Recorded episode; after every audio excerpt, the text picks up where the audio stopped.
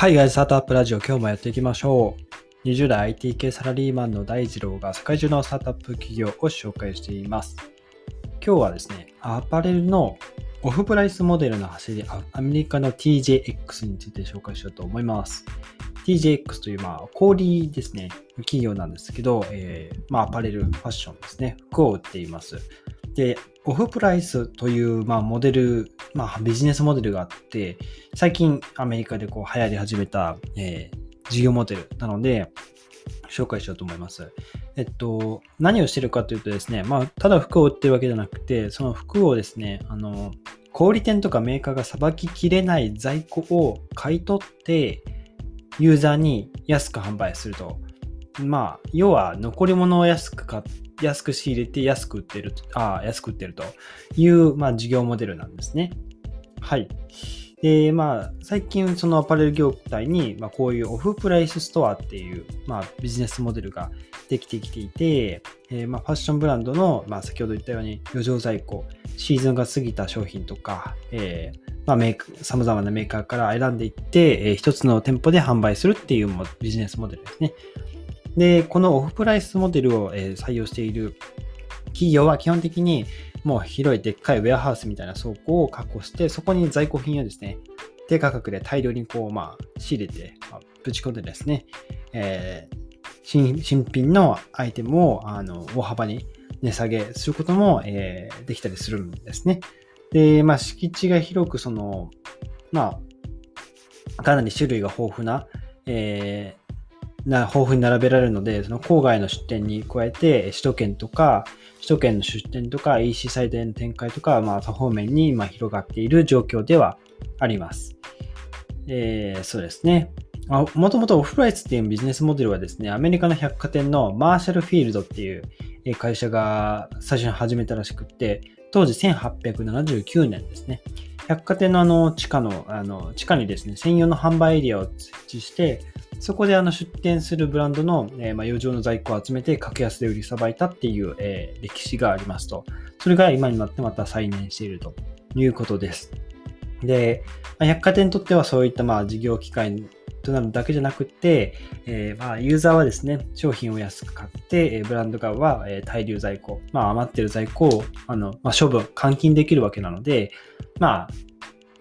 両者というか、こう3社ともに、えー、メリットがありますね。ユーザー、えー、TJX、そして、えー、メーカーですね。はい。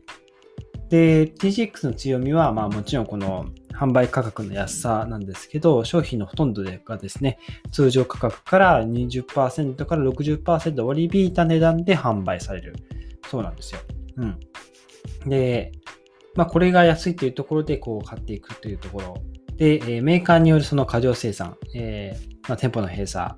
移転、まあ、発注のキャンセル、えー、季節ごとの商品の入れ替えとか、まあ、そういった幅広い機会をですね、えー、使って、まあ、商品をセレクトしていて、まあ、商品を買うバイヤーがいるわけですよね。うん、その人たちが、えー、そういった機会を見逃さずに商品を仕入れていくと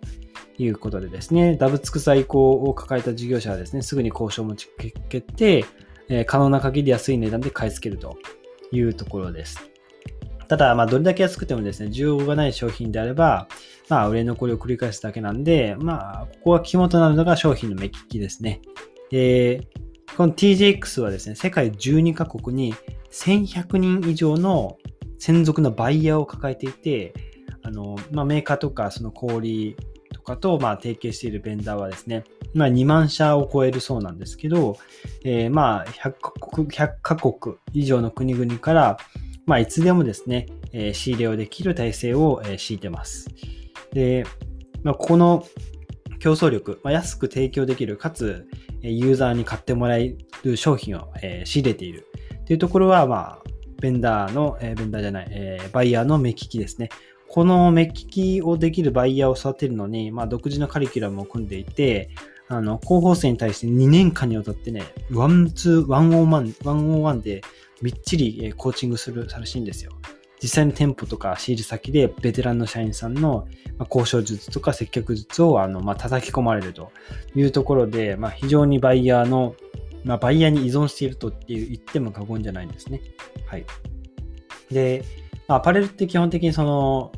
えっと、先ほど、えー、まあ、在庫ダブついた商品をこういかに安くっていうところ話したと思うんですけど、アパレルってそもそも春夏と秋冬で2シーズンにまあ大きく分かれるのかなと思ってて、で、TJX もですね、まあ、年中いつでもそのいい商品を見つけるたびに、まあ、基本的に秋冬、えー、秋、春夏、秋冬、この2シーズンを中心に、えー、まあ、調達してるんですけど、まあ、結構その調達のスピード、スピードというか、まあ、あの、機動的にやってるので、早くてで、サイクルが早くて、週に3回から6回ぐらい新商品を入荷することもあって、まあ、店舗に並ぶ品はですね、結構次から次へと変わるみたいです。はい。で、まあ、ぶっちゃけ、新しいその商品、まあ3回から6回ほど新商品入荷するって話だったんですけど、まあ何が調達できるかはベンダーの、えー、過剰な、えー、在庫状況次第なんで、まあ、なんて言うんでしょう。同じ品揃えを再現することは、まあ、できないみたいですね。うん。バイヤーの売れ残りに依存しちゃうのでですね。はい。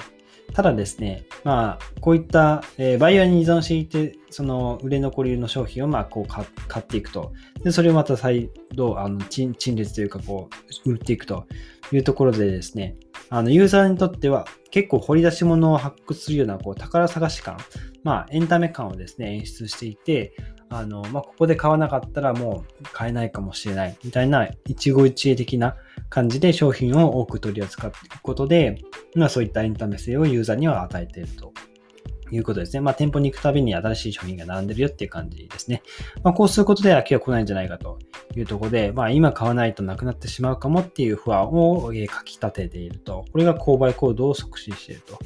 いうことですね。まあ、こういったまあ、ビジネスモデル、店舗でこういったエンタメ性を楽しむっていうのは、まあ、Amazon とかその他の e コマースの事業では、なかなか提供しづらい、えー、顧客体験になるかなと思うので、まあ、実際に CEO のハーマンさんも、ここは、えー、代替されることはないでしょうと、えー、まあ、意気込んでいるというところですね。はい。